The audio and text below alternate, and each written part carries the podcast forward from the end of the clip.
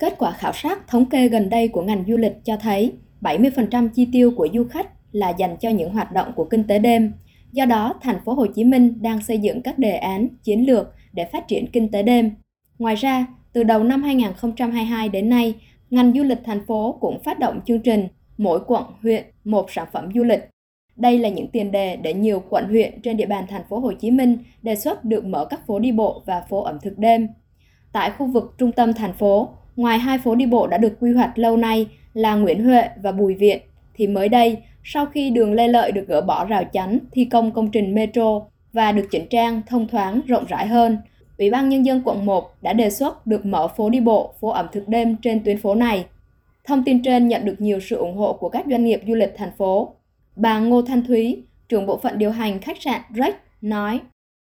Đường Lê Lợi là một con đường rất đẹp, con đường ấn tượng của thành phố Hồ Chí Minh. Vì vậy, chúng tôi đề xuất chúng ta nên phát triển về cái ẩm thực đường phố, ẩm thực vùng miền tại con đường Lê Lợi và đường Nguyễn Huệ. Và qua đây cũng là để quảng bá về cái văn hóa Việt Nam thông qua các chương trình biểu diễn, các lễ hội, các show biểu diễn tại trên hai con đường này.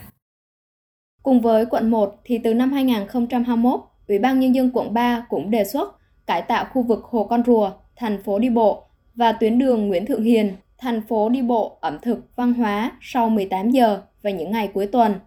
Tương tự, tuyến đường Hà Tôn Quyền, đoạn qua địa bàn phường 4 và phường 6 của quận 11 cũng được đề xuất xây dựng thành phố đi bộ kết hợp ẩm thực với khoảng 70 gian hàng, trong đó ưu tiên các món ẩm thực người Hoa, hoạt động vào 3 ngày cuối tuần, trong khung giờ từ 16 giờ đến 22 giờ. Tháng 10 vừa qua, quận Phú Nhuận cũng gửi đề xuất xin được thành lập phố ẩm thực trên tuyến đường Phan Xích Long, kết nối với hoạt động du lịch trên tuyến kênh Nhiêu Lộc Thị Nghề. Với những đề xuất này, người dân, các hộ kinh doanh ở trên các tuyến phố khá hào hứng, ủng hộ. Ông Văn Tấn, chủ một quán ăn trên đường Phan Xích Long, quận Phú Nhuận, bày tỏ. Đường Phan Xích Long này thành phố ẩm thực thì mình nghĩ sẽ là một điểm thu hút khách, các cái du khách ở trên thành phố sẽ tập trung về đây. Chứ hiện nay mọi cái hoạt động đều cũng ở chỗ tự phát chứ chưa có sự ờ, định hình phát triển. Tuy nhiên, bên cạnh những người ủng hộ thì cũng có nhiều ý kiến băn khoăn, lo ngại về việc mở hàng loạt phố đêm như vậy liệu có ảnh hưởng giao thông, mỹ quan đô thị hoặc gây trùng lập, nhàm chán, xô bồ hay không. Ông Nguyễn Trần Hoàng Phương, Chủ tịch Hội đồng Quản trị công ty Golden Smile Travel cho rằng việc xây dựng các tuyến phố ẩm thực đêm là điều nên làm với một thành phố có các hoạt động giao thương, giải trí về đêm phát triển như thành phố Hồ Chí Minh. Ngoài ra, do là một thành phố lớn, dân số đông nên việc các quận huyện ở thành phố đề xuất mở phố đi bộ, phố ẩm thực ở từng địa phương cũng hợp lý. Đây là mô hình đã được nhiều thành phố lớn như Seoul, Hàn Quốc, Bangkok, Thái Lan, Bắc Kinh, Trung Quốc thực hiện khá hiệu quả. Tuy nhiên, theo ông Phương, việc mở các tuyến phố này cũng không nên theo kiểu phong trào, mà trước tiên phải cân nhắc từ nhu cầu của người dân địa phương, sau đó hướng đến mục tiêu phục vụ khách du lịch. Việc phát triển một cái con phố này nó sẽ không chỉ đem lợi nhuận về kinh tế mà nó còn giải quyết được vấn đề lao động hay là vấn đề đi lại giải trí an sinh xã hội cho người dân trong quận đó khách du lịch cũng chỉ là một phần trong đối tượng khách đến phố đêm đấy thì để có được cái lượng khách thì ít nhất là người dân ở trong quận họ phải đi vào con phố đấy.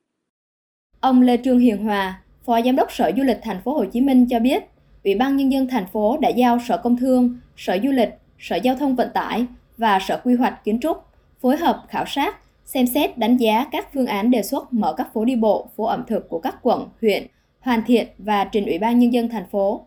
Trong quá trình này, cũng sẽ tổ chức các cuộc khảo sát, lấy ý kiến của người dân, cộng đồng địa phương tại mỗi khu vực và các cuộc thảo luận, góp ý từ các cơ quan ban ngành, các chuyên gia, doanh nghiệp. Tuy nhiên, ở góc độ du lịch, thì ông Lê Trương Hiền Hòa cho rằng các địa phương khi xây dựng đề án nên cân nhắc đến yếu tố làm sao có sự độc đáo, khác biệt và tạo được điểm nhấn, thương hiệu riêng cho từng tuyến phố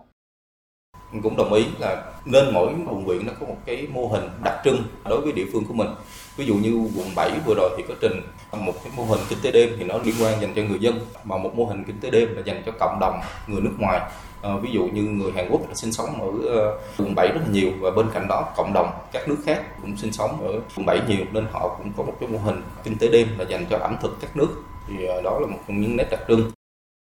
Theo đề án vừa được Sở Giao thông Vận tải trình Ủy ban nhân dân thành phố Hồ Chí Minh vào tháng 7, thì từ nay đến năm 2025, thành phố dự kiến sẽ mở thêm 22 phố đi bộ trên một số tuyến đường thuộc khu vực trung tâm.